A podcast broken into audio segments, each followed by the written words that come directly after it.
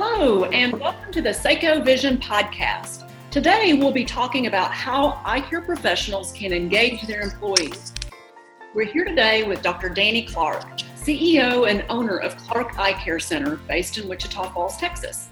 Dr. Clark has owned and operated his highly successful practice for more than 20 years now. He is also president of Modus Practice in Motion, a coaching and consulting firm for fellow professionals.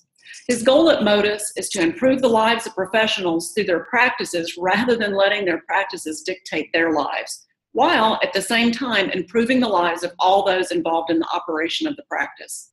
He attributes part of his success to his use of open book management and other unique methods that engage doctor team engage the doctor's team members. Dr. Clark, welcome to the Seiko Vision podcast. Thanks, Sonia. Appreciate you having me. Right. Well, let's jump right into it today. Um, today's topic employee engagement. In your opinion, why do so many eye care practices struggle with engaging employees? I think that starts with finding the right people. Uh, so many people I see are uh, busy in their practices, seeing patients all day long, and the easiest thing to do is hire somebody with experience. What we do is, I don't even, I look at experience kind of as a red flag. I really want to hire somebody with the right attitude and personality and not only get the right people in the practice, but get them in the right positions. So I think engagement starts with finding the right people in the first place and being willing to work with the attitude and personality that you want and then train that skill. Awesome. What are some of the things that you look for when you're hiring employees? Yeah, so one of the things is that we do that's kind of unique is when we interview, we don't hit them with a lot of questions as much as we really want to get into a conversation. We want to know what really drives them and makes them excited. And one of the interview questions I really like to ask, and probably one of the main questions I do ask, because a lot of it's just conversation, getting to know the person and what gets them is interested in life, is that I say, you know, at the end of the day, your last job, when you went home uh, to your significant other, what's the one thing that you thought of in the business that you were in that made you really excited when you got home? And we kind of look to that what they whatever they focus on and think about during their day. We try to find projects for each employee in the business to really engage them more than just doing their day-to-day job. In my practice you know we all have i do and employees have we all do somewhat of a mundane day in day out daily grind and we try and engage people just like I do. I really like teaching people and coaching people. And when I'm with the patients, I think of it with me, I can teach my patients and coach my patients with their eye health. Same thing for our employees. Instead of just them answering the phone, is there some kind of project in the business that needs to be done that aligns with something that they really like to do? I actually had an employee one time, and she really loves organization. And her thing was this is back in the day of paper charts. She loved organizing files and m- managing files. And so it came out to she was helping us pay bills at one point, And she was the one person where she really got excited about organizing the bills to be paid. Crazy to me because I hate that. But for her, that was engaging for her in particular. So my tip for people is just go beyond the job. Think about the person and think about what makes them excited about life and bring a little of that to their day. That's that's fantastic. Do you think that there are certain you know traits that you look for that employees are just going to tend to be more engaged in their work? Or there are certain values that you tend to look for? Uh, yes i would say so. I think uh, compassion for people caring. I think we all know that and would say that being in healthcare but really at the end of the day what is it about? And, and we look kind of at our core values and our mission statement and, you know what are we there for? And really it's it's to help people in our practice like i said live, live better lives but also for those patients. And so i feel like if, if we can spend 45 minutes to an hour just in a good conversation with somebody um, with during an interview without just firing questions at them that's what I want them to bring to my practice, not just do a pretest and just ask patients a lot of questions, but engage in a conversation during the process. So that would probably be the main thing is are they comfortable enough in their own skin to be able to carry on a good conversation while they're doing tasks? Hmm. But really it gets down to kind of the deep core beliefs of ethics and doing the right thing and the golden rule. All those things are really important to us. Okay. Great so after you you know bring on a new employee um, you know other than you know giving them tasks that you know that they might think about when they mm. go home what are other solutions that you employ not only maybe at your own practice but others that you've consulted with to keep employees engaged? Sure. And um, if I may, Sonia, I want to back up just a minute. I want to add something to this that when we're actually um, looking for people and we want the right attitude and personality, we also we won't interview people unless we get a DISC profile and a Myers Briggs. So we do personality mm-hmm. behavioral testing on employees. I think that's critical. It gives you an insight into really kind of um, how they think and what they're interested in not only for would they be good for our practice, but that next step of where would we put them in the practice? Would they be better at the front desk as a tech or as an optician? And for us, that's a critical component because if we may have the right person in the practice, but they're not in the right position, then mm-hmm. that, that can be an issue as well. So, are there certain um, personality types that you look for to put in certain places? Absolutely. So just for example, just think about if somebody, you know, in a disc profile, dominant, interactive, steady, and compliant. So think about optical, they're in sales. They're more of the high I's. It's the yellow of the disc profile. And so um, as a tech, they're a little more like front desk, but they're not as interactive. They need to be able to work with a patient one on one whereas the optician is selling glasses has to be more engaging more outgoing and we really find that if we get somebody with a really high I as a tech it tends to create potentially a few problems because they're a little too overzealous whereas in the optical if we have somebody who doesn't have a high I they're not as proactive as maybe they need to be engaging the patient um, we even go as far as to a tech has a certain personality profile but a scribe has a little bit different personality profile where they're not quite as interactive. And the reason is because when I'm the doctor seeing the patient and there's a scribe entering data, they can't just put in their opinion during that exam. It needs to be they know their role is to sit there and not say anything and to find a person who's willing to sit there and do their job and we may engage them in a little conversation but for the most part they're not having the conversation if somebody uh, likes that to do that, they're usually not the interactive type. So it, it's really interesting. You can break it down. I will say we don't not hire people because of profiles. We don't necessarily hire because of profiles. It just really helps us to get the right people in the right positions, not only at the start, but if we find out somebody's a tech and they would fit better and we messed up, we can use that also to educate instead of you're not doing well here, I'm going to shift you to optical Mm-hmm. It would be a training piece where I can say, look, from personality, we take responsibility for this. When we hired you, we felt this was the best position. We and, and then make it a positive for that transfer. Mm-hmm. That's awesome. I've never heard of personality tests being used in an eye practice. Yeah. That's really great. So let's jump now to, you know, after they're on board. Yes. Um, you know, what do we do to keep them engaged?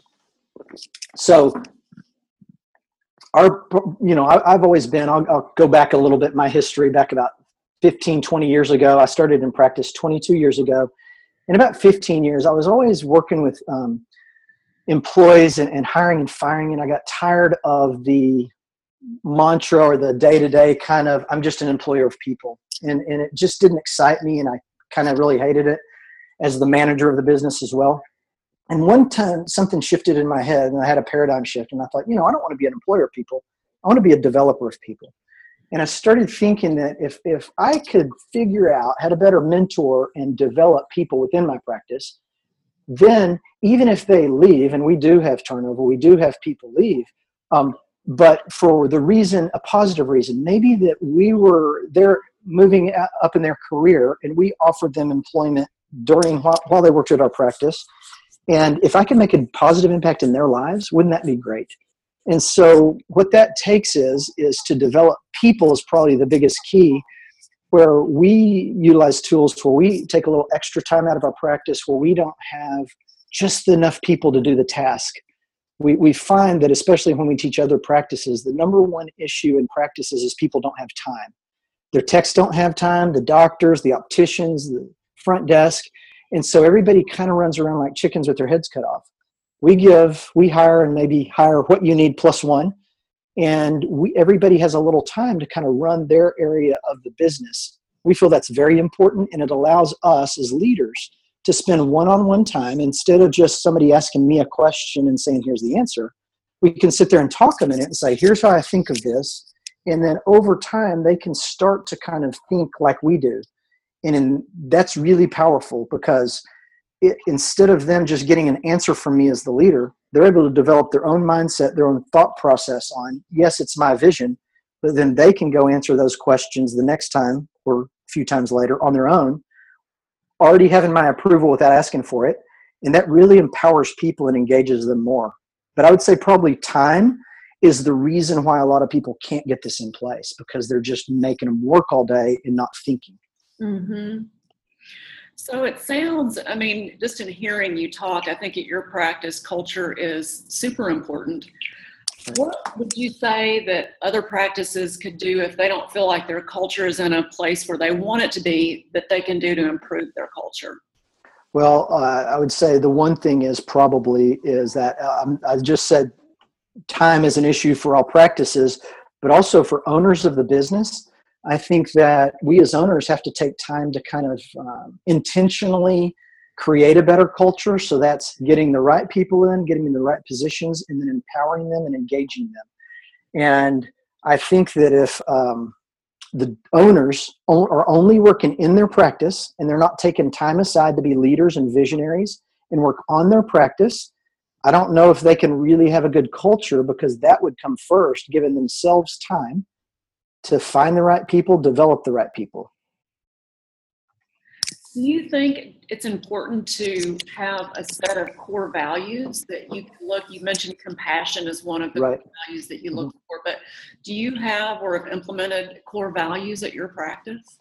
We have. We worked um, a few years ago and implemented core values, and we do use those day in, day out with our team, um, even on uh, training issues or uh, if there's something that didn't go right with a situation when we hire, we discuss with uh, the employee our core values, and then um, from a new hire to if there's something that needs to be shored up in the practice or with an employee or relationships with in, amongst different employees, core values is a is uh, no pun intended, but a core component of that. Awesome. So, what are some ways to improve each team member's decision making skill? Sure. And and to improve their each team member's decision making skills i think um, again i'll go back to the time spent with an employee. So just to use an example i used to have people come into me and i had all the answers. And i probably liked having all the answers but they would come to me and say what should i do about miss jones? And i would say do this and so i think the number one thing is the mentoring and the time spent to not just give somebody an answer, but to let them into your brain a little bit as a leader, whether you're a manager or an owner of the business. Um, when people come to me and ask, What would you do? If we have time to sit there for a minute to talk about it, I would say, Well, at first, I would say, Here's what I would do, and here's why. Then the next time they come in, I might say, What would you do? And ask them and see what, and if it's way off from my vision, then we'll talk about it. Over time people start to really they're smart people we have and if we just give them the opportunity i think that's probably the number one thing is that if we spend time to mentor them and to let them understand why we're making the decision allow them to then start making their own decisions then as the owner of the business we don't have to be there as much answering all the questions. And that probably is the number one thing what i would say is to take the time to mentor and engage your people to be better at their own decisions. But those decisions are kind of pre-approved by you because they understand what your vision is they understand your ethics they understand how you make decisions. Awesome. Well i tell you that seems like a really good segue actually to open book management. And this is something that i know that obviously you're very passionate about you not only practice at your at your own practice but you consult on it as well Could you tell us a little bit more about open book management and how it increases profitability? Yes, absolutely. And I'll start back a little bit and go back a little in my history in that I was always, I mentioned a little bit earlier, I've always been really big on, or 15 years ago, developing people. And so I want to say that we started out having a pretty engaged team. And I felt that, man, this is, we really have great people and we probably have the best uh, people in the country, is what my thought was at the time. So when I go back a few years, six years ago, 2010, came across um, open book management philosophy. And what I feel that because we had a lot of things in place culture wise, I felt, but what open book management really did, it gave me a, a tool, a systematic approach to even more engage our people. And we like to say we have them engage uh, thinking, acting, and feeling like owners of the business. So it really was the tipping point, I would say, instead of just, it wasn't the answer because we had a lot of things in place, but it's more the tipping point that really allowed our business to take off. And just to give you some examples, we want our people to think, act, and feel like owners. And the goal is to get them uh, a better team culture, profitability improvement, and cash flow improvement. So the first year we implemented, we focused more in open book on the at first at least we're looking at profitability. Um, we, we focused on cost of goods and expenses. We didn't look so much at top line revenues which most of us that's all we know to do is how much money can we bring in. We look more at our costs and our expenses. The first year we implemented open book management we went up 1% in collections and 47% in net. And what was just amazing about that is here is me at the time probably we had 15 employees and i'm trying to micromanage the whole financial aspect of the business. My people only know what we're collecting. They don't have a clue what all the costs are.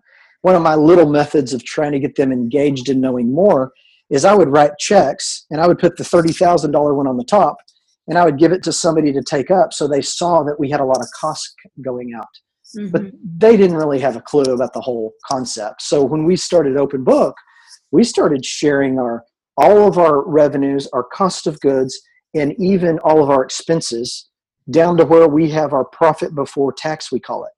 Now, it's not open that's crazy. We don't they don't know what the doctors make. All the doctors' information is what we call below the line on our profit and loss statement. But by allowing our team to be engaged in helping us with costs and expenses, it not only really gives it gave me at the time 15 now we have 22 employees. We have 22 people looking at the financials every week in what we call a huddle team huddle. They're looking at it constantly. It allows me as the owner not to have to focus as much. I've got everybody watching the business. They call it our business not his business. And it's just so exciting because just by allowing them to do that they're more engaged. They feel more empowered because now they're saying look at this business we're running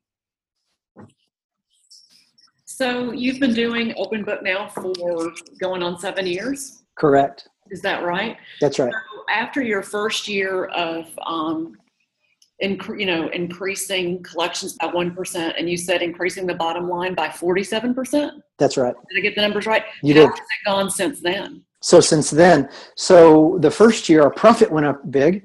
Um, our uh, revenues, you know, collections, money in the bank, it, the next year we were up like 12 or 14 percent. Um, and then so since then our profitability has continued to rise. And i'd have to look at the exact numbers but i want to say it's something like um, 60% um, since we started 60 70% um, on the revenue side. And on the profitability side i think it was in the mid 60s percentage wise so it went up um, a lot profitability that first year and then now the profit's gone up a little bit percentage wise more than that, but we've also grown that top line. So the percentages of the net over time kind of leveled off. We can't consistently keep squeezing that too far, but because we grew our top line revenues, the profit dollars have gone up significantly um, that's something you got me thinking of. I need to I need to look a little more into is what is the what are the dollars of profitability increase? I was looking at percentages, mm-hmm. but quite quite drastic. And, and I will say, uh, the, the bigger thing, what my thing was before we started Open Book, we had pretty good profitability. We had I thought great team culture. Um, but I really was looking at cash flow. And at the time, I would sit there on you know an eighty thousand dollar line of credit. I would have fifty thousand in the bank. We would have a bill due for forty thousand. I was we were always on time, but it was always tight. It was hard for me to leave the practice on a Friday, say, because uh oh, what if I don't get money in the bank? So we always were okay, but it was like you know money came in as that check went out, and it just barely made it. Um, the first well since we implemented Open Book, I think our cash flow has gone up like 350 percent. And that's because we had some debt to even help us run the business operationally with lines of credit. We eliminated those. Now I have extra cash in the bank, which makes a big difference, peace of mind. And that 350% is true. And it was basically with all, all of the things equal, how much money do we have at the end of the year? And just the cash available. So it even allowed me, now I kind of wish I wouldn't have, but I was tired of going to banks to get money. And then probably three years in, I had extra cash. I bought it. I think I bought an endothelial cell camera with cash it's like 40 or 50 grand just because I could. And um, that felt really good. It was just proof that we had really arrived, I guess, if you'd say, on, on being able to better manage the financials of our business with the help of our team because me doing it on my own was not working well. Mm-hmm. How did you celebrate that with the team? On which part? The um, on, on just the the profitability part. You were mm-hmm. succeeding as a team. Sure. Yes, absolutely. So what we do is, I didn't mention this part of it, but part of our open book management is that we end up, we play a game called the Great Game of Business, is the open book management philosophy that we play and we teach. And part of that is we do monthly incentive plans with our teams. So, you know, we're always looking for to drive profits. So we do monthly incentive plans where we get them able to just say in optical we want to increase anti-reflection percentage or whatever or the number of anti-reflections sold or the number of multiple pairs sold. And we all have kind of thought we have targets we want to focus on. But if you think you have a big goal and you're looking at profit for the quarter then what are the smallest uh, things you can drive? And maybe that is multiple pairs. Maybe it's number of eye exams whatever it may be. Well we play little games around those and it can be a whole practice base it can be just the optical department has a game that month, the techs have a game, and the front desk. We could do two groups together. We see some strife at times between the front desk and the techs. So we'll play a game just between those two groups. And everybody in our practice for the last six and a half years has played one mini game every month. And we haven't missed. We've been really diligent about this. So that's fun for them. It engages them. And the reason why they're interested is they win a prize from it. It may be a drink run where they get Sonic or Starbucks. It may be something like a pedicure, a manicure. Um, it may be um, front row parking space that doesn't even cost. And so those are fun games we play called mini games. But going back to the main part of your question, what gets them excited and engaged is we have a quarterly bonus system. So we pay bonuses based on the profitability of the practice quarterly. So they want to drive increases on these mini games and little things that they're focused on per month. And if you imagine, we have uh, three different departments in our practice. If we're playing, then that means in, in any practice, you, you're going to play between 12 and 36 mini games a year. Wow. You're tweaking little things throughout the practice that's fun and engaging. They each have their job, They've got their uh, day-to-day routine. They each each of our employees has a project within the business, whatever that may be. That's something that they kind of goes right up their alley of what they're they like to do. Just you know, even outside, you know, maybe they're a scrapbooker and they help us with the mini game design because they're games. Um, and then they're playing a mini game. So everybody's focused, and it goes up to the quarterly. Then we look at the profit before tax. And the way that works is we see our profit. So we've got our revenues minus our cost of goods minus our expenses. And you have a profit before tax. That's before doctors, by the way. So again, we aren't sharing the numbers of what the doctors make or each employee makes. And then um, we have a certain amount of what we call threshold. So on your profit and loss statement, you have there's certain things that don't show up, like the uh, principal of a piece of equipment would show up on your balance sheet. So we have the profit before tax for the quarter minus the threshold, which are balance sheet items. And in our workshops, we do workshops. I'll explain to you in a little bit that really we teach step by step cookbook how to implement this philosophy that we do. But it allows you to then have a profit left over, and then we pay a portion of that to team bonuses. And so, any employee in our practice, if we hit our numbers, they can earn they'll earn between 1 and 15% of their base salary in bonuses um, on the per quarter or annually but paid out quarterly. So that really engages them. When you put games to it and you put a dollar amount of increase their uh, base salary by 1 to 15% by the end of the year. Wow i would say so 15%. Right, I know. a nice little. And we're not always at 15%, but that's yeah. the goal, and that's where we're headed toward. And anyway. Sure. So tell me more. Give me an example of what is a mini game. Sure. So a mini game is, and I'll go through. Let's just say that we talked multiple pairs, for instance, and so we want to sell. So patient comes in, and many of our practices say, you know, I don't. We sell patient a pair of glasses. Well, why don't we add on and give them? Hopefully, they buy a pair of sunglasses. So then we want second pair. Well, what about if they need a computer pair? So multiple pairs. So one patient buying multiple pairs. Um, a mini game specifically may look like do you remember the mountain climber game on the Price is Right? That kind of ages me, but mm-hmm. um, you know, I you, remember. I'm right there with you. you, you and, um, or a thermometer, or whatever it may be, where you, you can imagine um, different types of games you could do to where you're marking things off, and you know how many did you get this month, and that's what it is. So there's a something visible for people to see. So we'll build a game. We'll name the game say it's called you know multiple pair madness because it's march madness right now. Um, and they'll have a game and they're looking at the board. And then so and maybe it's in the optical department. So this is outside of patient viewing. It would be in the optical. And maybe for instance there would be a game and let's just say you wanted to have uh, your goal this month was to do 30 multiple pairs. Say you usually do 15. We want to do 30, which is actually a pretty big gain. But say you want to do 30, and it's March Madness. So then you build a scoreboard, and maybe it has a basketball goal with little basketballs. And every basket made counts just say for one point, say, and that's one multiple pair. When 30 baskets are made, we hit our prize. And maybe it's preset at the first of the month. Maybe that prize is um, a Starbucks drink run or something simple. It doesn't have to cost a lot of money. A lot of these are will do a little more, like maybe it's a pedicure um, that costs a little bit more because that mini game actually has a value to it where you're going to gain. Some mini games are based on number driven. Some we're trying to change behaviors, you know, get patients back quicker. But that's kind of how you design a mini game.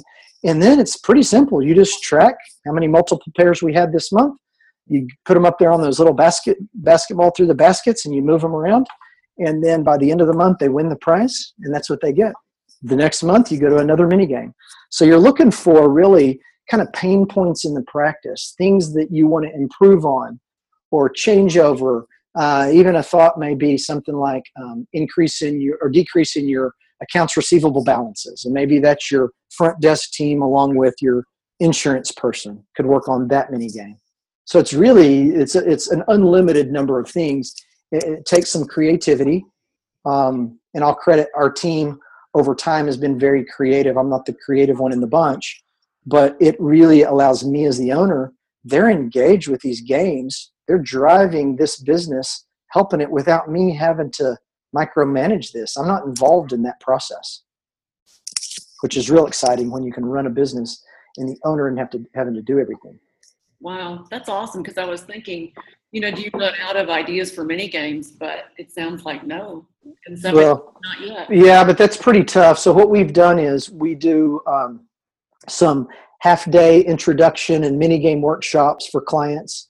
We do the full day implementation workshop where we'll help practices really engage in, in one day. They learn every nut, the nuts and bolts, and we give them tools and follow up coaching and really to implement and engage in the full great game of business. And um, anyway, so that's kind of what we we do. We, uh, we have a I, I know where I was going. We have a website. Um, it's called experiencemodus.com, and it has information about where we're going to be next, and as far as um, information about our workshops. But one of the things we've done on there, one of the benefits of coming to our workshop is we have a website set up that's members based, and there's not a fee for it. But once people have come to our workshop, they get uh, they have access to our mini game sharing page. So we have different one certain clients, and part of the the fee only to be on this website is to be able to um, upload the mini games that people play and then everybody gets to share. So we have a pretty vast resource of mini games now over some time. So we don't always have because the dry goes well on the creativity sometimes, and that just helps people be more creative by looking and sharing other people's mini games. That's awesome. So um, it sounds like I've definitely unlocked some keys for employee engagement. How would you say employee engagement affects retention? uh, vastly, I would say. And you know, I've, I've come to realize that retention. There's so many practices that we work with, and they'll have employees there, and they'll say, "My employees have been with me 20, 30 years," and I don't necessarily look that as a positive because the retention and, and I'll put the word retention to the side for a minute. Just how long an employee has been there doesn't necessarily equal great culture. And what we've found, and I wouldn't have said this four years ago, I would have thought, oh, we're going to keep people longer. But what we're finding is we retention absolutely, but our we hire millennials, and a lot of the people that we hire are female, and we've had a few that stay home with their kids. So we, we had one just come back the other day, and she'd stayed home with her kids. She's like, oh, I miss it here. I want to work here. I wish I could, but I'm, you know, she's so happy staying at home with her kids. But our uh, lack of retention now is more life changes. We developed um, one of our employees. She was an assistant manager. She was worked at the front desk, and she had a really cool opportunity to be able to run our independent school district. Was starting a marketing program, and she had a marketing degree, and they recruited her to run this marketing program. So that goes back to my people development. We developed her she was so excited about learning what she did at our practice she's taken that to the next level well we lost her so we didn't retain her mm-hmm. but she was with us for like five years and we were so happy for her um, and she comes back and thanks for you know helping develop me my skills. Um, so our retention now what i've learned is that we have i would say we only have my manager she's the only one that's still with us since 2010 we've changed out. But what's amazing about it now is we have people come and go, and maybe they're there two years or five years or whatever it is. Um, it's not that we couldn't keep them forever necessarily, but because of the way we develop people, we're pretty okay with people coming and going, but the culture has maintained. That's what's phenomenal is that if you come in and we just actually, interestingly enough, we're listed on um, the small companies and entrepreneur magazine for the top company cultures in America in the this issue, current issue of Entrepreneur Magazine. And what's so exciting is we have some new people. We've had, like I said, the majority of our people have been there less than five years, but that culture maintains. So I think it's detrimental for us to feel like the longer we keep people, the better culture. It's let's get the right culture. And if people come and go, that's okay. That's just part of us as a leader having to manage that process. Well, that's awesome. Congratulations on Thank that. you. Very cool. I heard that news. Yeah, real excited for our team. Um, are there any other tips or advice you would um, give eye care professionals when it comes to employee engagement? You know, one thing that I've kind of learned to uh, really help people with and to go back and, and look at kind of what made me successful in developing people and how was I able to run a business without taking a lot of my time there now because I'm only in the practice. I see patients about 15 hours a week. Management time is probably an hour a month. And so I'm really not at the practice much. The team runs the practice. But what it what I've done, and I'll say Mari, my number one tip is the development of people and getting them engaged as you as the leader with your manager, whether you need to develop a manager. By the way, when I hired a new manager, I spent about two hours a week one on one for about two years. So she could learn my thought process, how I think. So, one is spend time with your team. Um, you need to be very clear. So, it's clarity. I would say one thing is be very clear. Over time, one thing I've been is clear. Um, you can't be wishy washy. It's what do you want as the visionary, and this is the direction we're going. Be consistent. You, you can't be, like I said, wishy washy. You need to be clear in what you're doing, but then consistent over time. And then um, you give them the time. So you one on one mentoring your people. And what that takes is for you to slow down a minute, step back, not smell the roses, but be able to maybe go and spend time on your business instead of in your business. But I didn't do it. I did it because I'm naturally a visionary mindset. I like looking at the future. And I, this was not by design, but looking back, what was very successful for me is I needed to spend time with people to develop them for me, but it worked out that that's also what they needed. So, number one tip is take time to give yourself a little more time to help develop your people. Awesome. Well, thank you so much for your time today, Dr. Clark. I will tell all of our listeners that we are very fortunate to have Dr. Clark partner with Seiko Vision in the Seiko Elite Rewards Program. And through purchasing Seiko's premium lenses, you can qualify for Dr. Clark's consulting with the great game of business and open book management at your practice. That concludes today's podcast. If you'd like to learn more about open book management and team empowerment and how it can improve your practice's growth potential, watch Dr. Clark's webinar at seikovision.com forward slash resources. Thanks again, Dr. Clark. Thank you.